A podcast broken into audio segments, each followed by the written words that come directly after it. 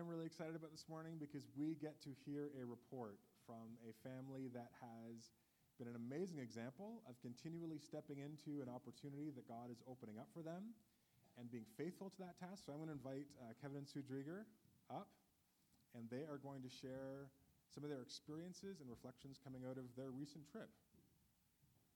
I don't even want to spoil it for people who don't know where you went, so make sure you mention that. I'll tell them. Yeah.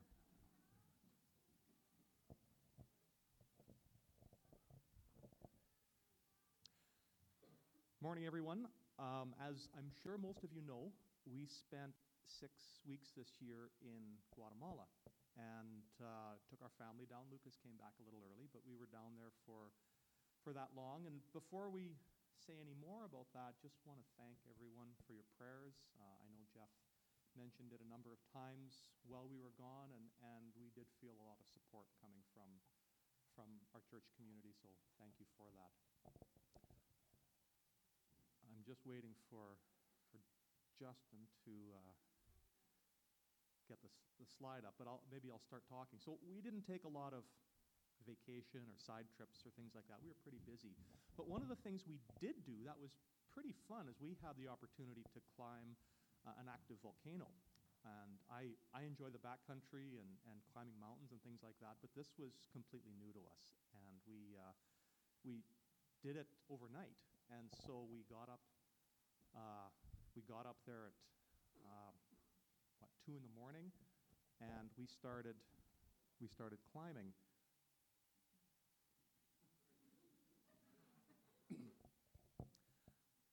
and it was, it was fascinating because it's pitch dark out there, except that there's this, you know, erupting cone and this lava river, and you're just drawn to it like a fly to a bug zapper, and all, all the way up this mountain. Uh, but before we were going, um, they sent us a note and, and, said, you know, when we go up there, we're going to be doing these things. And it's all written in Spanish, and my, my Spanish is a little bit weak. And it said we'd be uh, roasting uh, angelitos. And I'll have to pause because I need to show you what this is.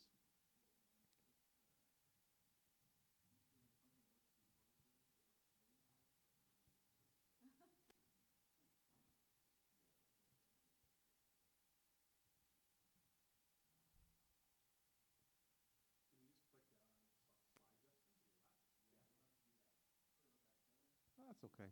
So, you know, there, you know, there's going to be a lot of pictures, and so it might be best if we, uh, it, it, it, it's not going at all, eh?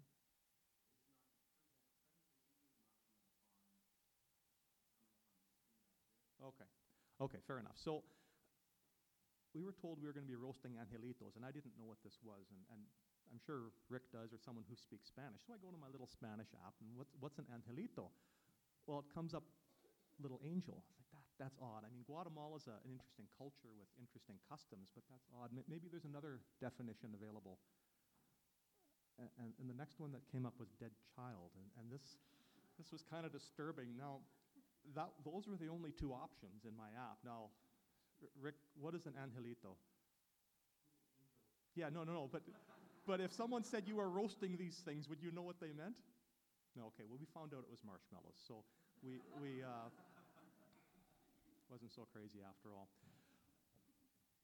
So, you know, where, where did we go? We, we've talked about going to Guatemala. Where is Guatemala? Oh, there's a picture of us up there.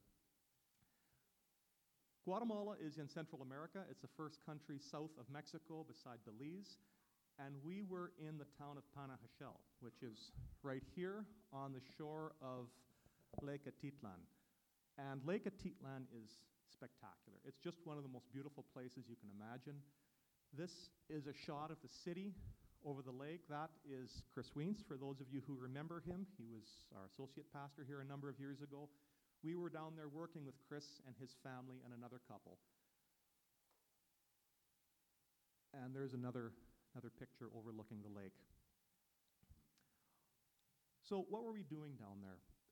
We were part of a program that was started by this couple, Gregorio and Candelaria, um, a number of years ago. It's a scholarship program. These people are Mayan, And the Mayan community in Guatemala is the majority of the population, but across the board, they're extremely poor. Um, they're not really part of the dominant culture, which is Hispanic. And their culture, it does not emphasize education, doesn't emphasize, you know, bettering yourself. And the vast majority of Mayan people are stuck in, in grinding poverty. They have a future ahead of them, which is very low paid, menial labor, farming corn, um, making tortillas, or some other uh, low end job that consigns them to a future of poverty uh, and their generations to, uh, moving forward to poverty. Gregorio and Candelaria started a Spanish school, and they managed to make a little bit of money and kind of pull themselves above that. And they really had a burden to give back to their communities. And so they started a scholarship program that brought students in to show them a better way. So, what does that scholarship program do? Well, for one thing, it helps students pay for high school. Um, in most cases, uh, high school is not free. Mayan people don't prioritize education, and even if they did, they don't have the money to, to pay for it anyway. So, together with some North American donors, they provide scholarships for high school. Uh, second thing they do is they give tutorials. Throughout the whole year, they bring these kids in on weekends and give them additional education. Everything from academic to life skills to supplementary English. And then in the fall, or I guess what's our winter, during their, their school break, which is November, December, they have an, an immersive two month English program. In exchange, these students are expected to give back to their communities. So every Saturday morning, they need to go and teach tutorials in their home communities to the younger generation. The students also need to focus on their studies. They have to maintain their grades. They cannot have a boyfriend or girlfriend during this time because that would be a distraction. You do that, you're out of the program. And possibly most importantly, they have to have the right attitude. You know, pretty much every student we met has just a, a horrible backstory. Um, the, the, the stories they tell are, are tragic. But they have to be able to recognize, yes, this was bad, but I'm going to move past this. I'm not going to wallow in the, the very, very real, horrible life I've had. I have to look forward and, and push myself forward and not allow that to hold me back. So, how are these students chosen? Um, they have to have um, they have to have need, which is pretty much all the Mayans. Uh, they need to have really good marks. That's easy to see in school. Uh, but they need to have the right character. And that's a really difficult thing to select. Um, that is where Gregorio and Candelaria are the, the linchpin to this program because they know the families, they know the communities. They're able to identify those students who have what it takes to do what no one in their families have ever done, which is push forward with education and learning, you know, English to better themselves um, you know, there's a lot of North Americans involved in this program, and there have been times where someone has come down and said, hey, I love this kid. They're, they've got what it takes, and they even pay for this kid to be part of the program. And in almost every case, those kids have not made it because they weren't the right person. And so Gregorio and Candelaria know the culture, know the people. They're, they're the ones who are able to make the right decisions, who, who gets to be part of it.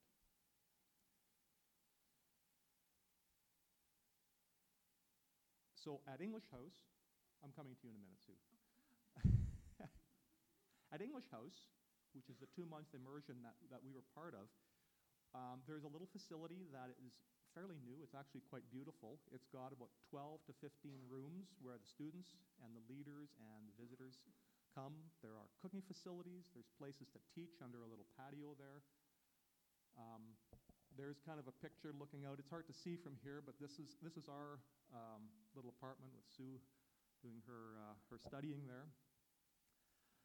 And this is where the kids stay over the course of the week, and then they go home on the weekends to their families to work, to teach tutorials. And, um, but during the regular part of the week, we're all there. So I'm going to pass it over to Sue, who's going to describe what a typical day looks like at English House. Oh, yeah, you got to point it over, over, over there. Is it over there? Okay. All right, we'll get the technology figured out. Okay, so I'm going to describe to you what happened on a typical day. So we started each day with devotions and singing some worship songs.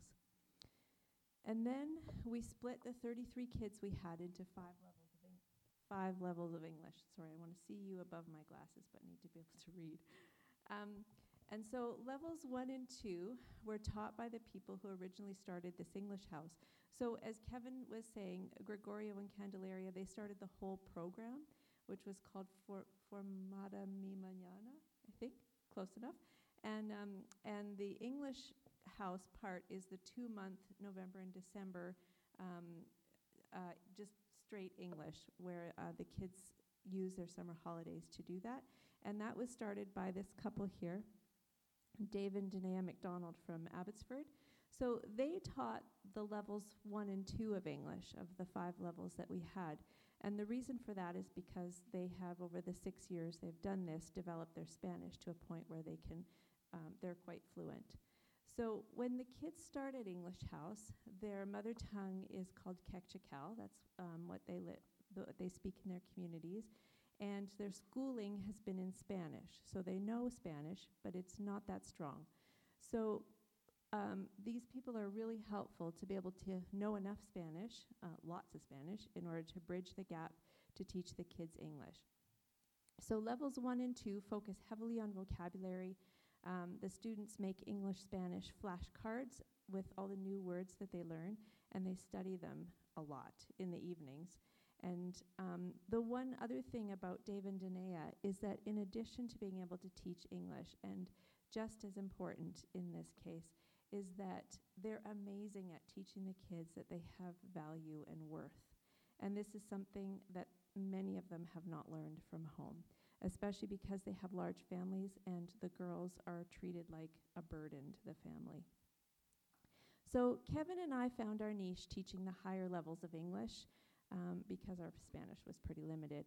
And I mostly taught level three, so this is my class. And Kevin, together with Chris Wiens, um, taught levels four and five. Laura Wiens, she was our backup teacher, and she helped whenever Kevin had a conference call for work or whenever someone was sick, something like that.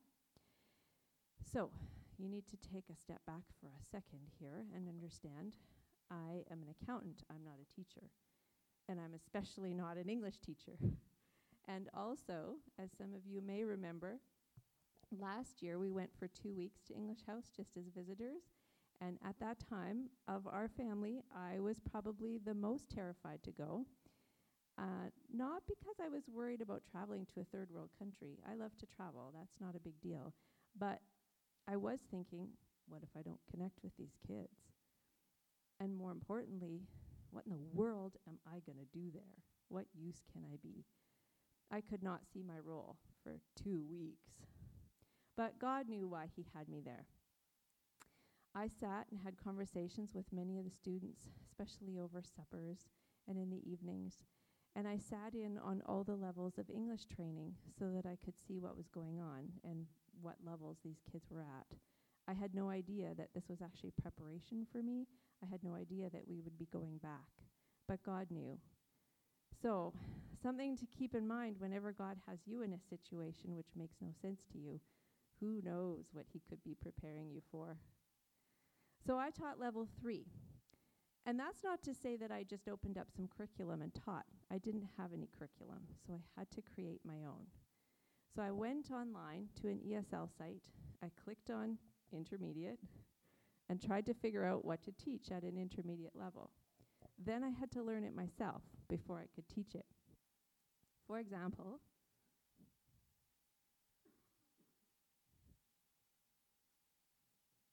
where? Okay. For example, did you know that English has 12 tenses, verb tenses? I didn't. Do you know when we use I was and when we use I have been? I didn't.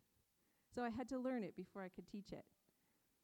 Our class learned to speak English confidently, read fluently, and get more practice in writing. Our class gave tours to visitors, read short stories, interviewed people, and wrote their stories and prepared for a live debate with each other. And this is the girls against the boys, which was good motivation to speak very clearly and persuasively in English. And they were debating whether English House should be held solely in English with no other language being allowed, or whether English House should permit Spanish and Kaqchikel to be spoken. And it was fun to hear their opinions, full, complete with um, uh, like all the, the structure of a debate. So, by levels four and five, which Kevin taught, we were already preparing the students for either higher education or working in English in a business environment. So, Kevin found a curriculum to teach from what's called the Eng- English Academic Word List. Words that we don't ordinarily use in conversation, but words that are commonly used in business and higher education. So they might be words like align, mitigate, dissect, standardize. And the material was definitely challenging for the kids, but they rose to the challenge and worked really hard. In fact, one week we missed an English class, so Kevin offered to make it up by teaching it in the evening, and they all wanted to do it three hours. In comparison, in Canada, our kids have so many opportunities. If they miss one, there's often another opportunity that comes along. For these kids, though, this is their one big opportunity. Having English is their ticket and their only ticket to a job that can lift their families out of poverty. In the afternoon, after lunch, we had Bible classes taught by Kevin and Chris.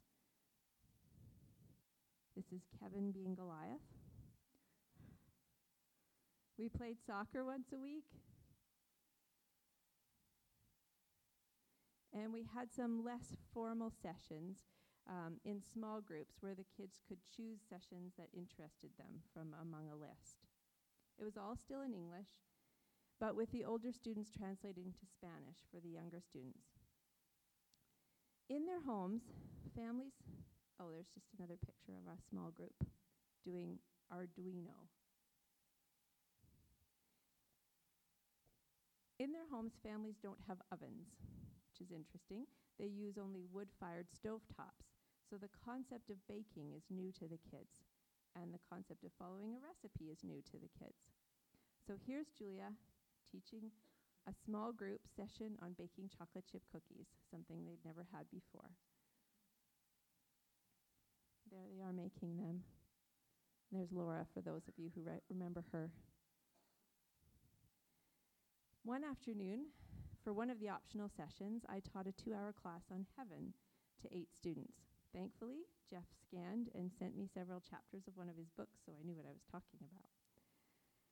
Um, we spent two hours flipping through our Bibles, looking at passage after passage that talks about heaven, and took notes on what it says. The class was actually only supposed to be one hour long, so I thought I'd really overdone it.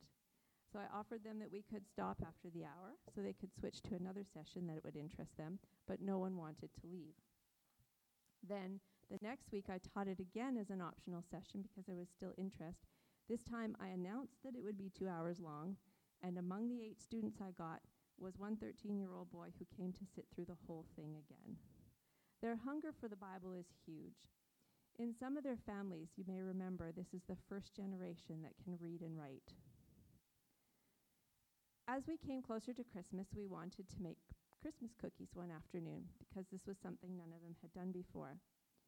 And since no one uses an oven, it occurred to us that a rolling pin is not a standard kitchen utensil. So, since our building was still under construction, I climbed up on the roof and found a piece of PVC, pipe, cleaned it off, and voila, a rolling pin. Here we are making Christmas cookies.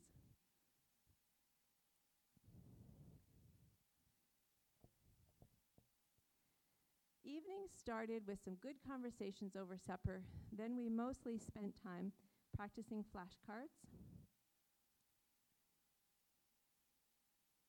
studying,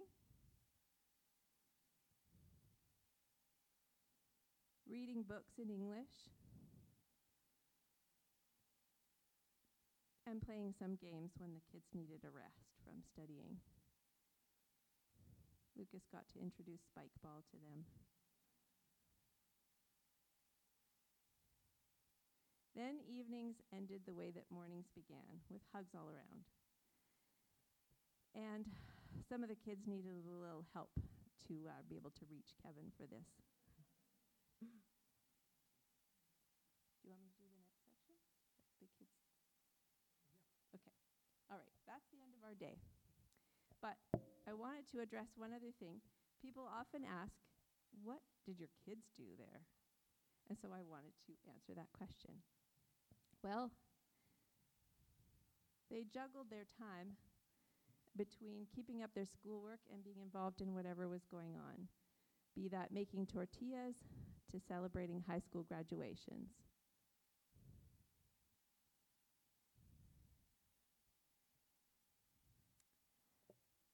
Lucas spent a number of mornings helping our cook prepare lunch, and he became quite the guacamole expert. Here he is with our cook. Julia sat in on English classes uh, in the mornings and used that as a way to learn Spanish. So me, she made English Spanish flashcards too and just learned the Spanish that way. She also helped teach a few classes and she even taught one all on her own. Lucas took Spanish lessons at the local Spanish school. They both spent time practicing flashcards with the students in the evenings. And since they were the oldest of the foreign kids there, the other two families were really thankful when our kids spent time with their kids.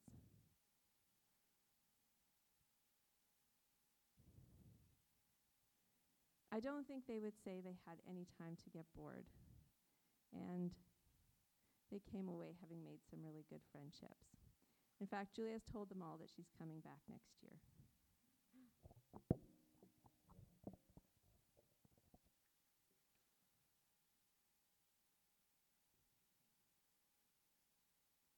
So, um, one of the questions that we sometimes get to are what, what were the highlights? What were the parts of your trip that really stood out?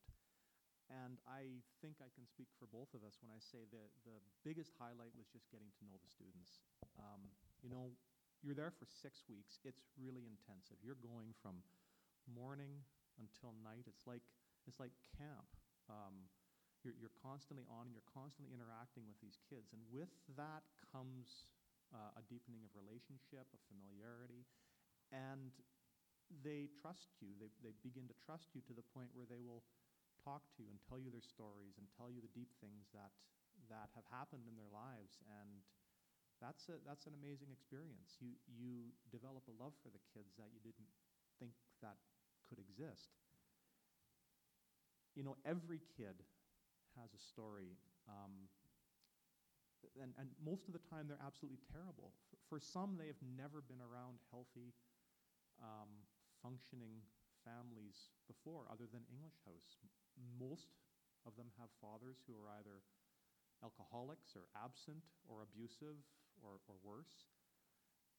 And so they value the connections that, that they can have with um, those of us who are there who can show them that no, it doesn't have to be like that.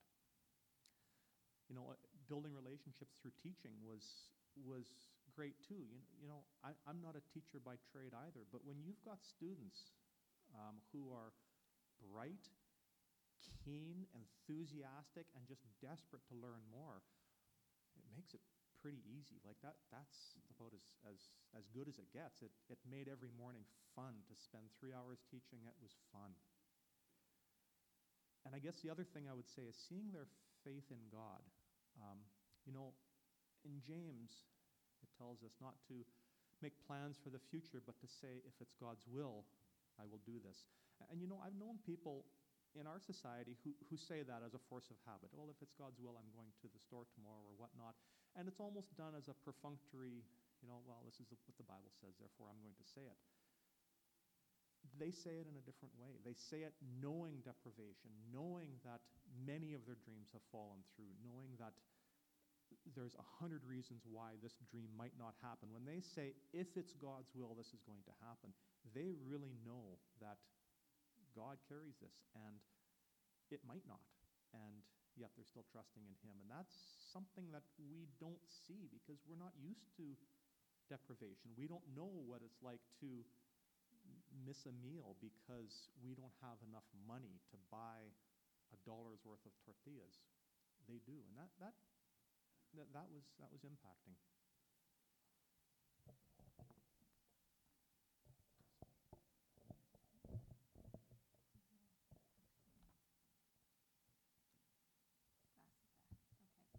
Um, this is Andrea.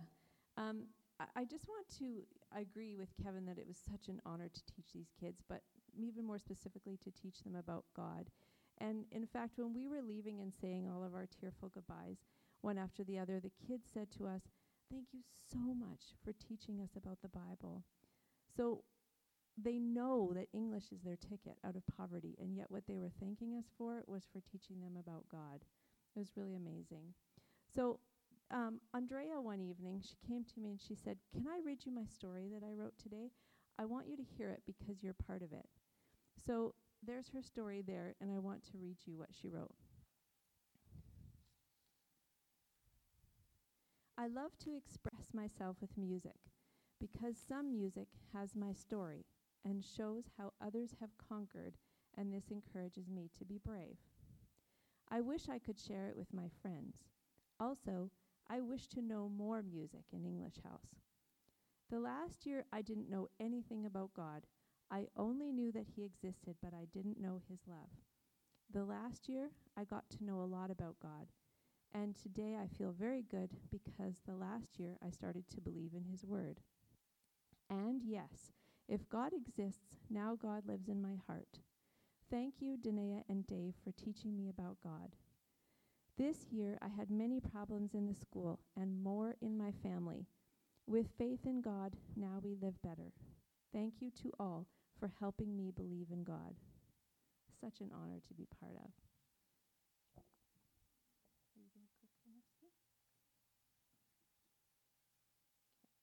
Okay. Hang on, let me flip to the right place here.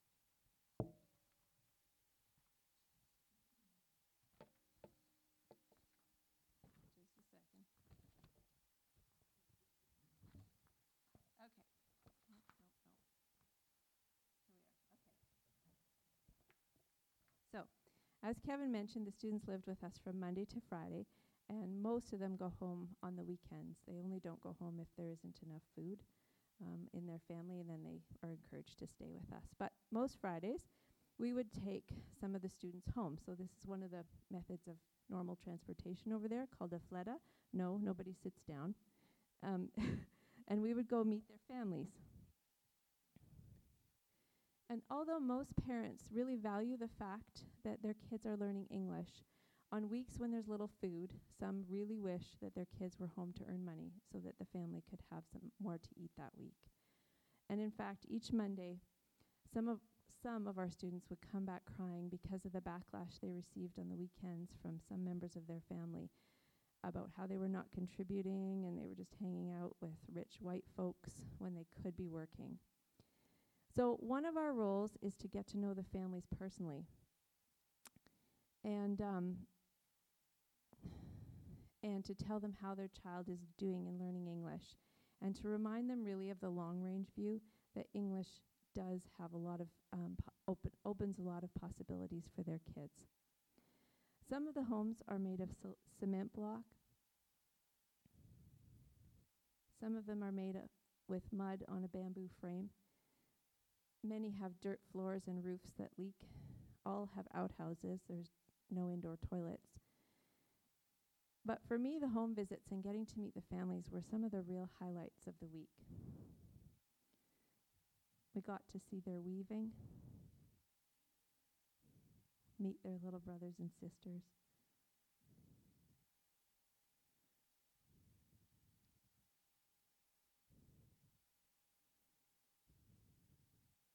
Here they've dressed me up in one of their typical outfits.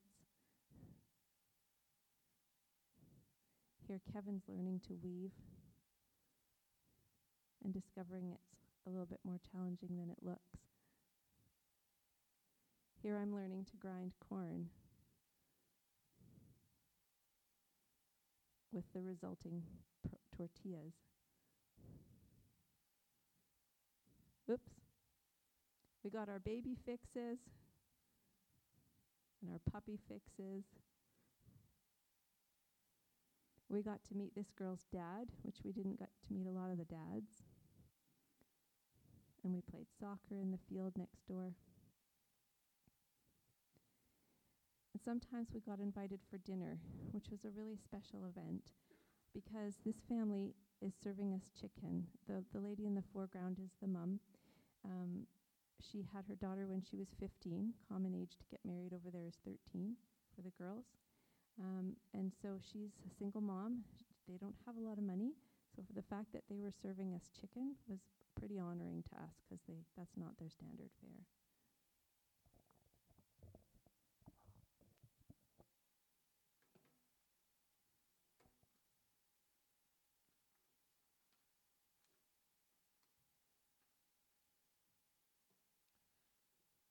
I gotta find my spot here.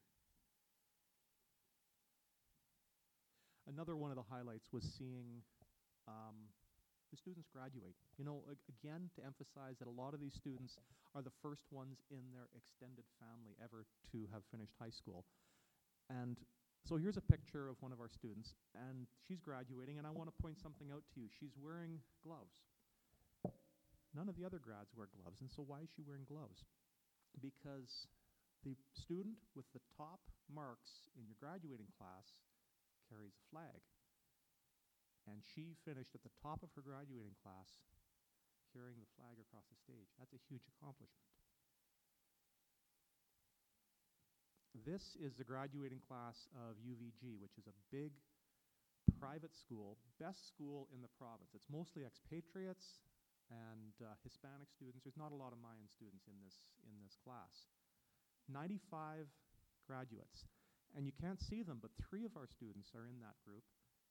All three were in the top 10. Two of them were in the top five of this whole cohort.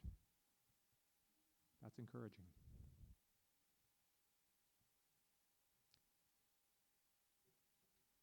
Which brings a question what's next?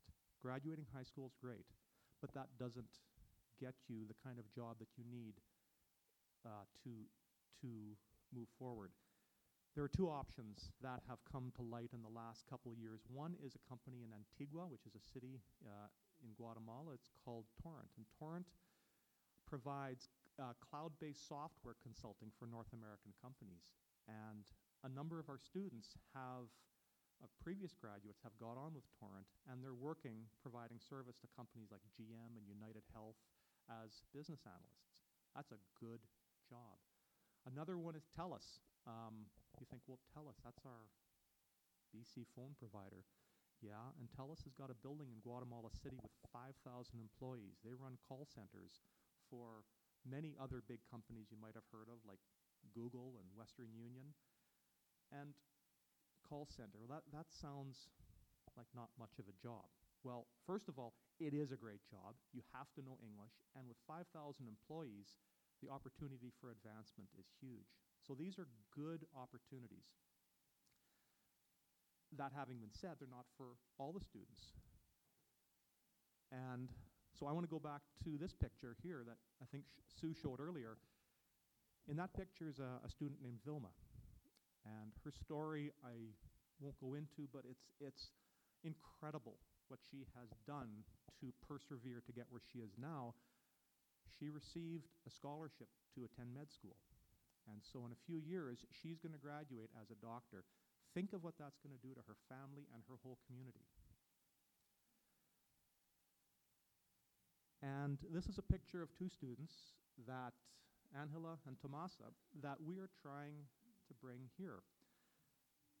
Uh, why here?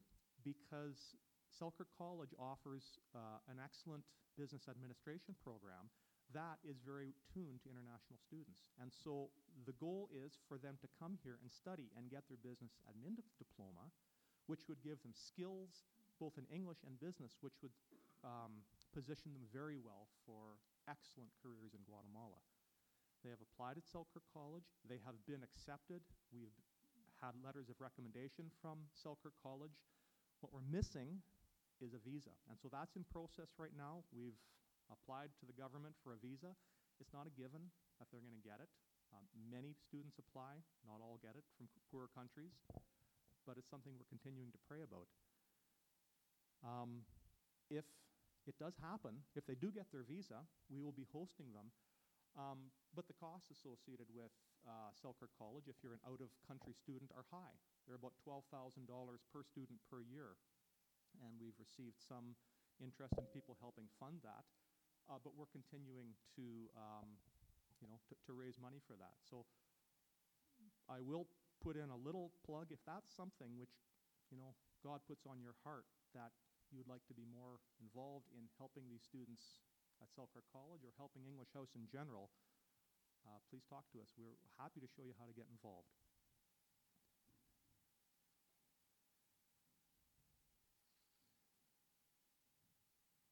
And so the end result this is a picture of students from about five years ago. Okay, the range of ages here is about 15 to 17. Alvaro, uh, when he was younger, I forget how old he was, his father was murdered. And a couple years later, his mom died uh, because they didn't have the $20 they needed for a round of antibiotics. He was left an orphan with his brothers. One of the girls in there, um, she was molested when she was about 12 years old, gave birth to a son who had terrible um, birth defects. Uh, she looked after him for four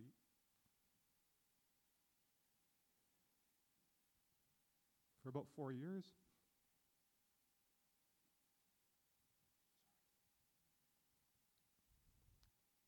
But she continued her studies. The end result, right now, Alvaro, Lydia, Evelyn, they work at Torrent. They're anal- uh, Alvaro is a database administrator.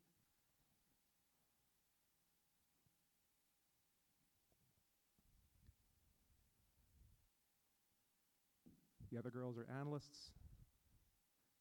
They support North American companies. Donas is a teacher. Myra and Tono at the back, they received full ride scholarships at John Brown University. Florinda in the front is a translator, Spanish language instructor. She's getting her accounting degree. That's where this ends.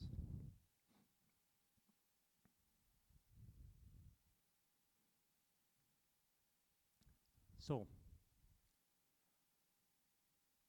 quarter past 11, and I've got way too many things to say here, so I'm going to have to cut this a little bit short. I'm going to say very briefly that another highlight, it's hard to top that, but another highlight for me was teaching Bible to the kids. You know, they're around us all day long, and at the end of the day, sometimes you say, Hey, what was your favorite part of the day? And so often they would say Bible class. You think, Bible class? Seriously? I mean, this is a Christian culture, a Christian culture where um, every little bus or taxi has a Christian slogan across it.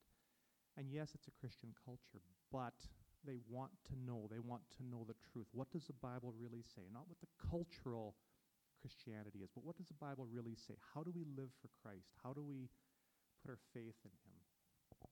And it was a pleasure to be able to help with that with, with Chris and myself.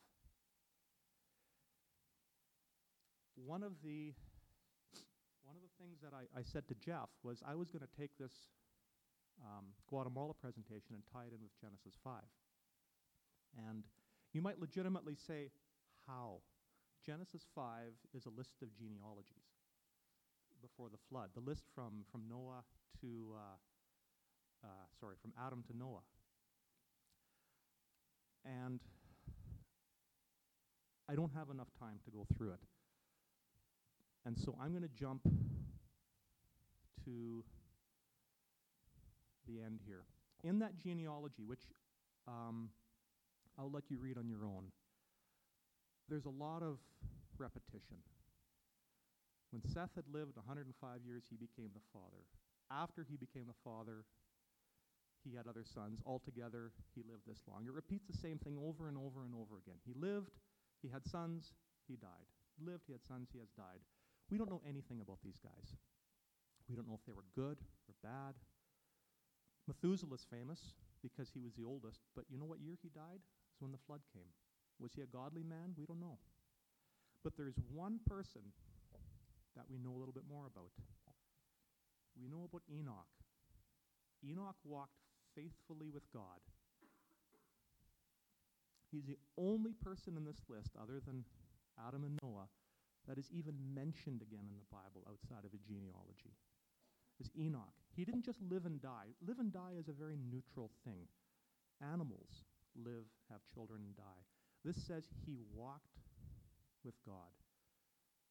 He had a relationship with God. That's a very common expression in the ancient Near East. He walked with God. The only other person in our Bible that was said to have walked with God was Noah. It means an intimacy, it means a connection where his priorities are following God.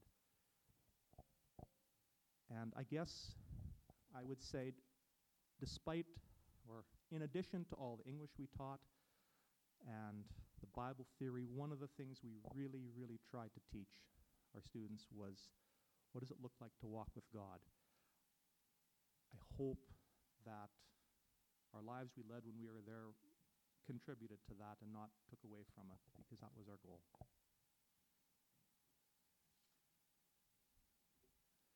So I'm going to close in prayer here if I can find my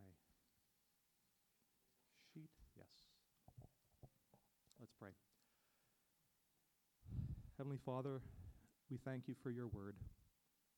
Thank you that you have taught us about the men and women who lived for you, like Enoch.